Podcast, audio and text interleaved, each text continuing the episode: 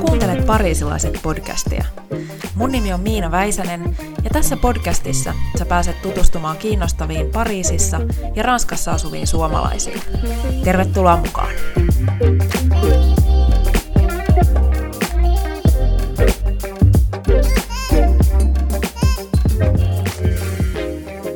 Tervetuloa Pariisilaiset podcastin pariin.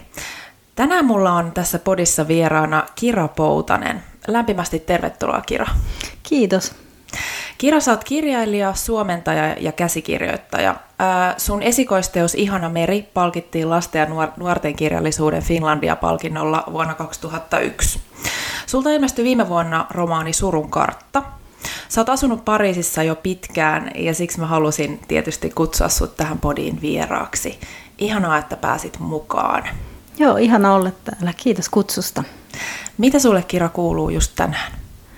No kuuluu ihan hyvää, että tota, täällä on pandemia väistymässä, maskeja ei tarvita ja kesä tulee. Että ihana, hyvä fiilis. Tehdään silleen, että aloitetaan vähän juttelemalla Pariisista. Öö, miten ja milloin sä oot päätynyt Pariisiin ja mikä sut on tänne tuonut? No siis mähän on tullut Pariisiin niin kuin ihan hirveän kauan sitten, että kun tuntuu jotenkin hurjalta, kun alkaa itse sitä niin kuin edes laskea. mä tulin vuonna 1997, eli mitä siitä nyt on, 20, siis tänä vuonna tulee 25 vuotta. Et aika on vaan mennyt hirveän nopeasti ja mä tulin alun perin siis ihan Erasmus-vaihtoon tosi perinteisesti tota, ää, tonne mm, Paris 3 sinne kolmos yliopistoon. Opiskelen viestintää ja viestintää. Ja sit sä, sit sä vaan jäit tänne. Sitten tapahtui kaikenlaista. ja sitten 25 vuotta myöhemmin istun tässä edelleen. No niin. Miten sä kuvailisit sun suhdetta Pariisiin? Apua. Toi on just se kysymys, että siis en mä tiedä, ehkä tämä kirjakin on niin kuin yrittää jollain tavalla niin kuin vastata siihen kysymykseen. Se on niin valtava jotenkin se Pariisin merkitys mun elämässä, että, että mä tulin tosiaan 23-vuotiaana tänne ja, ja siitä on nyt 25 vuotta, eli on niin kuin suurimman osan elämästäni asunut täällä. Että se tuntuu jotenkin käsittämättömältä. Eli silloin, niin, se Pariisi on jotenkin, siihen on sellainen viharakkaussuhde, mikä mun käsittääkseni suurimmalla osalla pariisilaisia on, että, että jotenkin ei voi sietää tavallaan Pariisia, mutta sitten ei voi kuitenkaan kuvitella edes asuvansa missään muualla, että, että tota, Pariisi on tosi vaikuttava jotenkin kaupunki ja jotenkin semmoinen oma niin kuin maailmankaikkeutensa mun mielestä ja oma niin kuin tapa nähdä, nähdä maailmaa tai katsoa niin kuin jotenkin elämää tietystä kulmasta. Että tota, siihen liittyy hirveästi asioita. Ja sitten on hirveän vaikea mulla ollut niinku kirjoittaa siitä esimerkiksi, kun siitä tuntuu, että jotenkin hirveästi sanottavaa, mutta että sitten Pariisi on niinku semmoinen jotenkin kauhean ää, painava, jotenkin se laahus sen sanan ja koko sen paikan niinku perässä. Että ihmisillä on hirveästi mielikuvia Pariisista, että mikä se on, ja se on niin jotenkin täynnä kliseitä. Niinku, kaikista vaaleanpunaisista auringon nousuista ja laskuista ja croissanteista ja Eiffeltorneista ja kaikista. Ja sitten kuitenkin niin kuin tiedät, niin täällä eläminen on sitten ihan, mm. no tietenkin tavallista elämää niin kuin missä tahansa. Ja sitten suurkaupungissa eläminen muutenkin niin kuin semmoista aika selviytymistä kuitenkin, että, että siihen liittyy tosi vahvasti mun mielestä niin kuin Pariisin sellainen tietty aggressiivisuus ja jonka kanssa pitää oppia, oppia selviytymään, varsinkin suomalaisena tai tulee niin kuin pienemmästä kaupungista niin, tai tosi erilaisesta kulttuurista sitten kuitenkin, niin joo, voisin tästä puhua varmaan vaikka kuinka pitkään, mutta et, mm. joo, sillä on suuri merkitys Pariisilla mulle, mutta tota, suhde on niin kuin sanotaan monisyinen. Tiesit sä aina, että sä halusit asua tää, täällä tai muuttaa tänne? No en mä niin kuin aina sillä tavalla Pariisiin jotenkin ajatellut päätyväni. Mä mä niin tosi pienestä asti ajattelin, että mä haluan asua ulkomailla. Että mulla oli jotenkin semmoinen, että me matkusteltiin hirveästi.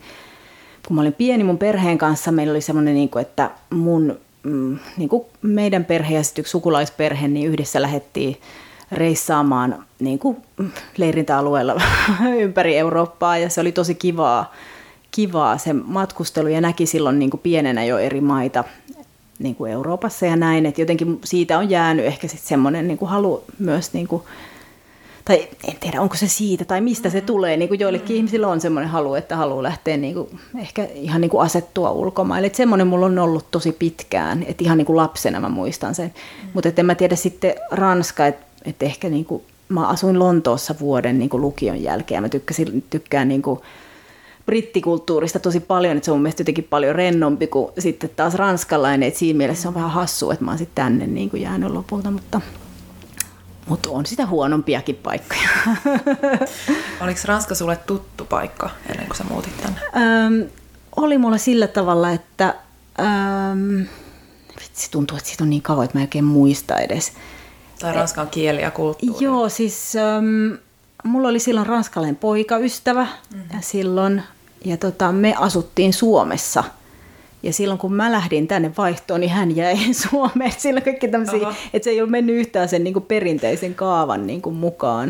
Mm. Että tota, se ei, niin kuin, hän ei tavallaan ollut se syy ollenkaan, että mä muutin tänne, vaan just se, että mä halusin sitten niin kuin, opiskella ulkomailla ja halusin sitten ja silloin opiskelin siis ranskan kieltä ja tota, kääntämistä Helsingin yliopistossa, niin sitten se oli niinku tavallaan siinä se syy tietenkin siihen vaihtoon ja mulle tuli se, avautui se mahdollisuus tulla, niin sitten se oli sitä, sitä kautta. Mennään sitten tähän sun ö, uusimpaan romaaniin, Surun karttaan. Tämä romaani ilmestyi viime vuoden lopulla ja sen kantavana teemana on erityisesti ylisukupolviset traumat, josta mä halusin sun kanssa jutella. Ja sitten toisaalta ehkä juuret, juurettomuus, ulkosuomalaisuus. Tässä kirjassa tämän kirjan päähenkilö ajautuu oman vaikean synnytyskokemuksensa kautta pohtimaan oman sukunsa traumoja ja muistoja, ja erityisesti sitä, miten nämä oman suvun traumat, kuten isoisän sotakokemukset, elää tänä päivänä tämän kirjan päähenkilössä. Tämän kirjan päähenkilö on siis Pariisissa asuva suomalainen nainen, mm-hmm. ja tämän kirjan tapahtumat sijoittuu pääasiassa Pariisiin, mutta myös Suomeen, nyky-Suomeen ja sitten vähän menneisyyteen myös. Miten tämä kirja sai alkunsa? Mistä tämä ajatus tähän kirjaan lähti? Tämän kirjan alku oli siis mun oma vaikea synnytyskokemus. Ja niin kuin kirjailijana mulla on aina niin kuin semmoinen tapa, että käsittelen niin kuin vaikeita asioita kirjoittamalla siis ihan itselleni niin kuin asioita, jos tuntuu, että tapahtuu jotain, mikä on niin kuin tuntuu merkitykselliseltä tai hämmentävältä tai olisi mitä vaan, niin jotenkin, että kirjoittaa siitä niin kuin itselleen sille päiväkirjamaisesti niin kuin ylös niitä juttuja, että mikä tämä, mikä tämä on, niin kuin, että mitä oikein tapahtui. Ja, ja tota, äm, siitä se sitten niin kuin lähti, että alun perin mulla ei ollut siis tietenkään mitään ajatusta, että mä niin kuin siitä tavallaan tekisin mitään romaania tai, tai lähtisin näin, mutta tota, sitten se kuitenkin se ajatus lähti niin kuin riivaamaan jotenkin sen verran paljon, että, että tein siitä semmoisen niin kaunokirjallisuuden, kaunokirjallisen kuvauksen niin kuin siitä synnytyskokemuksesta ja muutenkin aloin niin kuin tutkia sitä tavallaan, tai miten se sanoisi, siinä oli niin kuin jännä se, että kun mä, mulla oli vaikea synnytyskokemus ja samaan aikaan ö, suurin piirtein samoihin aikoihin, kun mulla oli se kokemus, niin sekä Suomessa että Ranskassa nousi pintaan tämä synnytysväkivaltatermi. Ja tota, siitä tehtiin dokumenttielokuva tosiaan Suomessa ja Ranskassa, niin kuin, siis melkein varmaan samoihin, ihan samoihin aikoihin, niin kuin varmaan samana vuonna tai näin. Ja tota, mä niitä kattoessani ja lukiessani näitä juttuja, niin tajusin, niin kuin, että ah, okei, niin tämä on ehkä niin kuin liittyy tähän munkin kokemukseen, että tässä on jotain tämmöistä, että, että okei, mä en olekaan ihan niin kuin jotenkin sekaisin, että mun mielestä tässä oli jotain tosi häiritsevää tässä mun niin kuin kokemuksessa, mistä mä en niin kuin pääse tavallaan yli ihan niin kuin tälleen, vaan, niin, tota, niin sitä aloin tutkia. Sitten siinä tuli se trauma-termi esiin ja sitten sitä kautta nämä ylisukupolviset traumat tuli niin kuin mun näissä teksteissä tai kirjoissa, mitä mä luin niin kuin tähän liittyen, niin tästä se niin kuin tavallaan lähti sitten. Sitten mä aloin kuvitella niin kuin siihen tavallaan sen vaikean synnytyskokemuksen ympärille sellaista niin kuin, mm, just tämmöistä niin taakkasiirtymää, että miten niin kuin ne, ne yli, niin kuin aikaisempien sukupolvien kokemukset voi siirtyä niin kuin ilman sanoja ää, seuraaville sukupolville. Tämä oli semmoinen niin kuin, ää, tutkimustulos, mm-hmm. joka tuli esiin näissä mun lukemisissani, ja se oli aivan niin kuin hurja jotenkin se taju siitä, että, että tämmöinen on niin kuin ihmisten välillä tämmöinen yhteys, että mm. ne kokemukset tai niiden niin kuin jättämät jäljet tavallaan niin kuin siirtyy tai voi siirtyä sukupolvelta tosiaan toiselle niin kuin sille ilman, että mitään, niin kuin kukaan ei selittää mitään. Että se on jotenkin vaan siinä ilmassa ja se energia liikkuu. Ja niin kuin se onkin, kun me ihmisistä aistitaan asioita, mitä me ei, niin kuin, mitä me ei niin kuin sanallisteta, eikä varmaan edes itsellemme. Et se on mun mielestä aina ollut kiinnostavaa niin kuin kaikenlaisessa taiteellisessa työssä jotenkin tutkia sitä, että mikä on se ihmisten välinen niin kuin yhteys ja mikä, meitä, mikä meitä yhdistää miksi me tiedetään jostain ihmisestä, että tämä on semmoinen, jonka kanssa mulla on joku juttu, että tässä on joku mm. yhteys, tai toisen, toisen ihmisen kanssa tuntuu silleen, että no ehkä tästä ei niin kuin lähde, lähde, tässä ei ole mitään sellaista, että ne on semmoisia jänniä juttuja, mitä ei koskaan, niistä ei tavallaan, se on semmoista hiljasta tietoa ja se mua kiinnostaa tosi paljon. Lähit sä sitten tutkimaan sun oman suvun historiaa tämän, tämän kirjan kautta? Mm, no siis siinä oli sillä tavalla, että mä niinku, jotenkin taakkasiirtymästä puhutaan Suomessa, niin ensimmäiseksi ihmisille tulee mieleen niin kuin toisen maailmansodan kuviot ja sitten mahdollisesti sisällissodan jutut sieltä kauempaa. Niin tota, mä halusin, että tässä kirjassa olisi niin kuin, tosiaan sotakuvausta, mutta jotenkin musta tuntuu, että jotenkin olisi tuntunut keinotekoiselta, että mä olisin lähtenyt niin kuin jotenkin kuvittelemaan tai keksimään jotain. Siis mä ymmärrän, että on, on paljon ihmisiä, jotka tekee niin kuin, sotaromaaneja ja tällaisia niin kuin arvostan suuresti, eikä siinä niin kuin mitään tietenkään väärää, mutta mun kohdalla tässä se olisi tuntunut jotenkin keinotekoiselta mun mielestä. Ja siinä kohdassa sitten aloin tutkia mun isoisän, mun äidin isän Aleksi Vallisaaren kirjoittamia tekstejä, joita hän oli niin kuin sukulaisilleen jakanut niin kuin hänen kokemuksista jatkosodasta ja muista kokemuksista hänen elämässä, että hän kirjoitti hirveästi kaikenlaista, mutta tota, mä otin sitten niin kuin ne tekstit tavallaan siitä kulmasta, vaan siitä niin kuin traumakulmasta, mikä oli sille aika rankkaa, että luki niitä jotenkin sillä tavalla, vaan just miettien, että mikä voisi olla niin kuin jotenkin traumatisoivaa ollut hänelle, kun hän niin kuin parikymppisenä siellä rintamalla niin kuin etulinjassa ja näin niin, tota, niin siinä tässä kirjassa olevat nämä sotakuvaukset on siis hänen niin kuin, kirjoittamia tekstejä. Niin sitä kautta joo. Miltä se tuntui ää, niin kuin syventyä, syventyä niihin hänen kokemuksiin ja kirjoituksiin? Ja siis se on se niin kuin, jännä, niin kuin, en tiedä mitä mieltä sä oot, mutta kun siinä Suomessa on jotenkin silleen, että se, se, niin kuin se sota Uh, siis nyt on vielä hassu, kun tämä kirja on kirjoitettu ennen Ukraina-sotaa ja, mm. ja, ja se tuntuu niin kuin nyt erilaiselta kuin silloin, kun mä kirjoitin sitä, mutta, mm. mutta siinä vaiheessa oltiin jotenkin ainakin vielä siinä, että jotenkin nämä sotajutut, no ehkä näitä on nyt käsitelty aika paljon, että on ollut kaikki, kaiken maailman niin, ö, elokuvat ja romaanit ja vaikka sitä on käsitelty ja käsitelty ja käsitelty, niin mulla oli vähän semmoinen, että onko tässä nyt sitten mitään enää niin kuin sanottavaa, niin siinä mielessä se tuntui kuitenkin sitä aika yllättävältä, että jos pysähtyy tavallaan, niin kuin ottaa joku yksittäisen kokemuksen, että se ei olekaan vaan sitä niin kuin jotain semmoista talvisota tai jatkosota, niin semmoista, semmoista paatosta tai miten sitä nyt sanoisi, mitä on niin kuin kuullut useasti, mm. mutta että sitten että vaan se on, ottaa sen kokemuksen siitä ja yrittää niin kuin kuvitella asettua vielä läheisen ihmisen niin, mm. asemaan, niin, niin kyllä se sille tuntuu aika hurjalta jo. Pakko kysyä, että nostiko tämä Ukraina-sota pintaan ehkä, ehkä näitä teemoja sit sun, sun mielessä? No totta kai joo, siis se oli niinku mulle jotenkin käsittämätöntä, mm. että niinku se, että jotenkin katsoo sitä vielä niin kuin, että nyt se niinku taas tapahtuu ja nyt se taas alkaa alusta ja miten nopeasti se tapahtuu ja miten nopeasti ne ihmiset joutuu semmoiseen tilanteeseen, mistä niinku meillekin on puhuttu niinku edelliset sukupolvet kuvailu just jotain evakkomatkoja ja tällaisia. Yhtäkkiä me nähdään televisiossa, kun siellä ne taas – ja sitten kun siihen liittyy myös tämä Venäjä-juttu ja niin kuin kaikki, niin kyllähän siinä, niin kuin uskon, että suomalaisilla tosi monilla niin kuin, nousu pintaan semmoisia vanhoja juttuja. Ja, ja en mä tiedä, se tuntuu vaan niin älyttömältä, että, että en olisi osannut arvata, että näin nopeasti tämän kirjan ilmestymisen jälkeen ollaan taas tässä tilanteessa. Mua kiinnostaa se, että miten nämä niin kuin menneiden sukupolvien, edellisten sukupolvien traumat sitten sit näkyy vaikka sussa tai mussa tänä päivänä? Miten ne jää elämään meihin?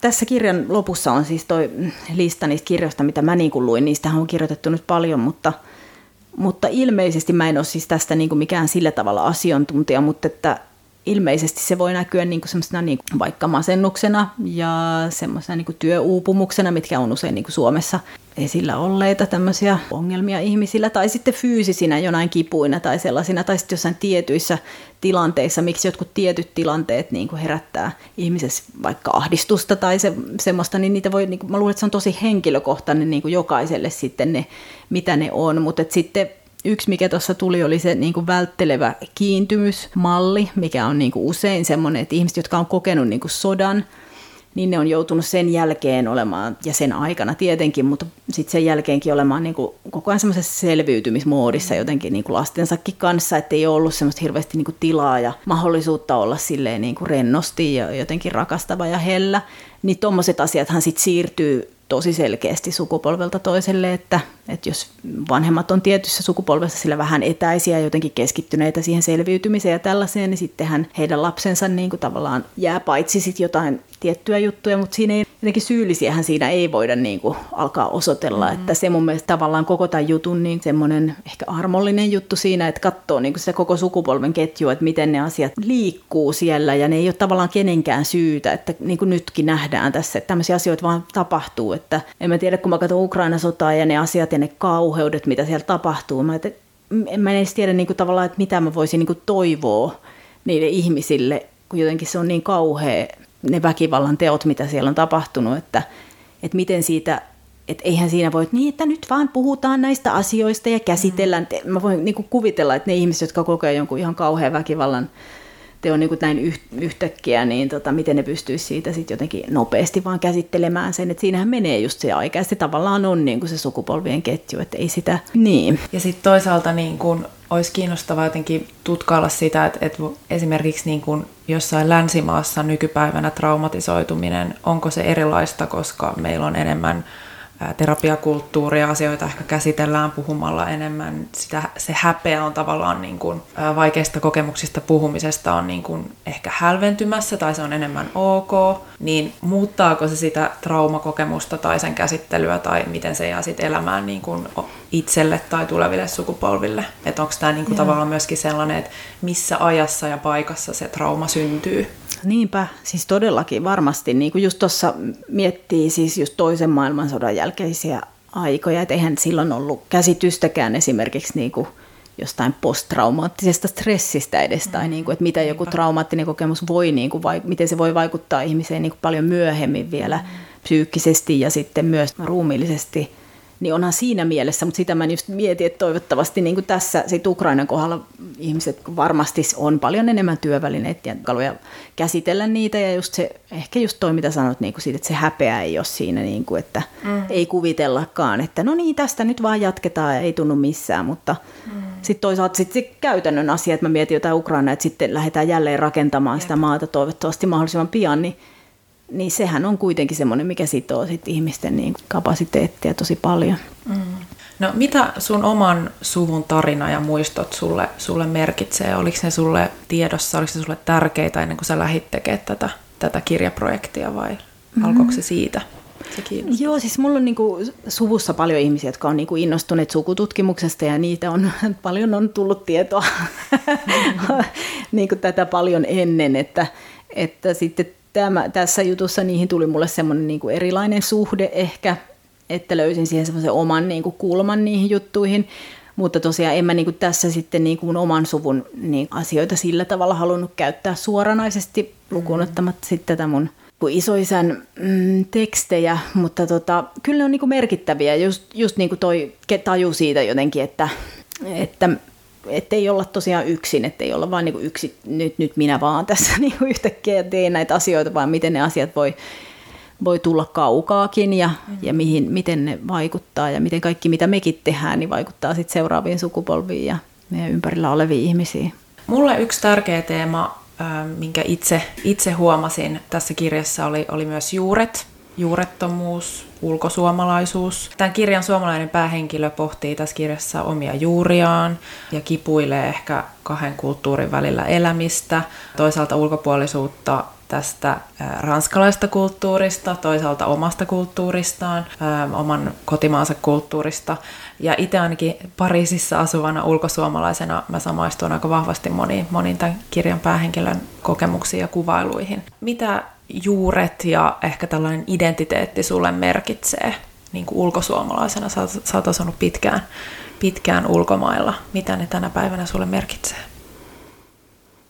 Niin, toi on myös semmoinen iso kysymys just, että en tiedä, mutta musta tuntuu, että vaikea aina sanoa, niin kuin, että mikä, mikä tulee ensin niin kuin siinä, että mikä saa ihmiset lähtemään ulkomaille ja sitten niin kuin, kun monethan just voi lähteä lyhyeksi ajaksi ulkomaille opiskelemaan tai näin, mutta, mutta minkä tyyppiset ihmiset tai mikä tekee, että joku ihminen sitten jää, asettuu niin kuin mm. ulkomaille asumaan, kun siinähän on kuitenkin ää, tosi paljon haasteita oikeastaan molemmissa päissä sillä tavalla just se tavalla, että siinä, siinä niin kuin valahdetaan siihen niin kuin kahden maan väliin, että ei olla niin kuin oikeastaan niin kummankaan maan mm. niin sisässä. Tai semmoinen kokemus mulla on, ja se on mun käsitys, että se on niin kuin aika semmoinen yleis, yleinen kokemus ulkosuomalaisilla tai yleensäkin, niin kuin sanoit, expat-ihmisillä. Mutta tota, niin, en tiedä. Mä jotenkin itse mietin sitä, että toisaalta niin kuin, ää, musta on ihana se, että mä voin asua mulla on niin kuin kaksi kotimaata ja sitten mä voin mm. aina valita tavallaan sieltä niin. ne, ne parhaat palat ja toisaalta niin kuin jotenkin ehkä rakentaa niitä juuria molempiin. Joo, niin se on totta joo. Siinä on niin kuin, mulla on ehkä nyt on tosiaan, niin kuin mun tyttö on seitsemänvuotias ja on koulussa täällä ja sitten tuntuu, että silloin niin sen lapsen kautta jotenkin siinä on, tulee enemmän semmoinen, että joutuu niin kuin valitsemaan sen, sen just se koulu kuitenkin sitoo niin paljon, niin siinä tulee, mulla, mulla on tullut paljon semmoista vähän niin kuin haikeutta siitä, että ja ehkä liittyen niin kuin, tiedätkö, tähän niin pandemiameinikeihin sille, että pääsee niin kuin, Suomeen käymään paljon harvemmin. Ja tuntuu, että okei, että onko mä nyt, ja, ja myös ikä niin kuin, sille, että mitä vanhemmaksi tulee, niin jotenkin alkaa, että onko mä nyt todella niin päättänyt tämän, että mä niin, oon sitten täällä, että, että niin, että kuinka kuinka pitkälle mä oon miettinyt tämän jutun, niin kuin, että onko mä nyt täällä sitten hamaan loppuun vai tuleeko jossain joku vaihe, että mä niin kuin päätänkin palata Suomeen vai tuleeko semmoinen olo vai pitäisikö se vaan niin kuin päättää ja onko tämä lapselle paras paikka niin kuin vaikka koulutuksen kannalta ja niin kuin miten, kun lapsiin suhtaudutaan Ranskassa ja Suomessa tosi eri tavalla ja just koulu, koulumaailma on hyvin, hyvin erilainen, niin tuommoiset asiat niin kuin nousee pintaan ja niitä joutuu tosi paljon miettimään ja sitten ne on vaikeita, koska niihin ei ole siis mitään yksiselitteistä vastausta mun käsittääkseni. Miten, sen, miten sun mielestä ton juurettomuuden tai ton asian kanssa oppii elämään?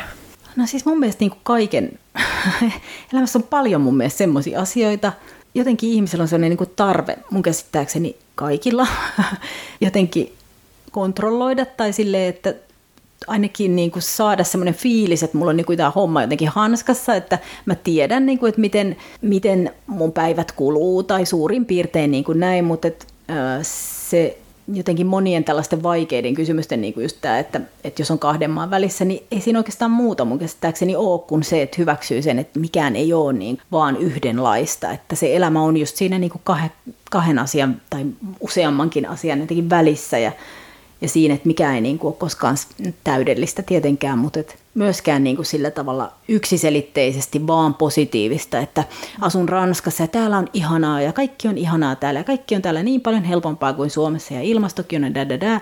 tai sitten, että Suomessa kaikki olisi paremmin, tai sille, kun se ei ole, niin kuin kumpikaan ei ole täysin totta, että sen kanssa eläminen ja koko ajan mun mielestä se epätäydellisyyden, sen kanssa eläminen on mun mielestä se oikeastaan, mitä mä oon niin kuin elämässä eniten niin kuin joutunut opettelemaan ja jotenkin semmoinen suurin oivallus, mikä mä oon tajunnut, että ei tuu mitään sellaista niin kuin suurta valmiuden tai joku täyttymyksen hetkeä niin kuin oikeastaan koskaan, että, että ollaan koko ajan liikkeessä johonkin suuntaan ja niiden välillä sitten taiteillaan, että sitä se elämä on, että ei kannata mun, tai tämä on mun niin kuin neuvo itselleni, että älä odota edes mitään sellaista, että tulisi joku semmoinen, että nyt mä tiedän, että nyt mä teen näin tai jotenkin semmoista, semmoista, semmoista niin kuin tasapainoilua.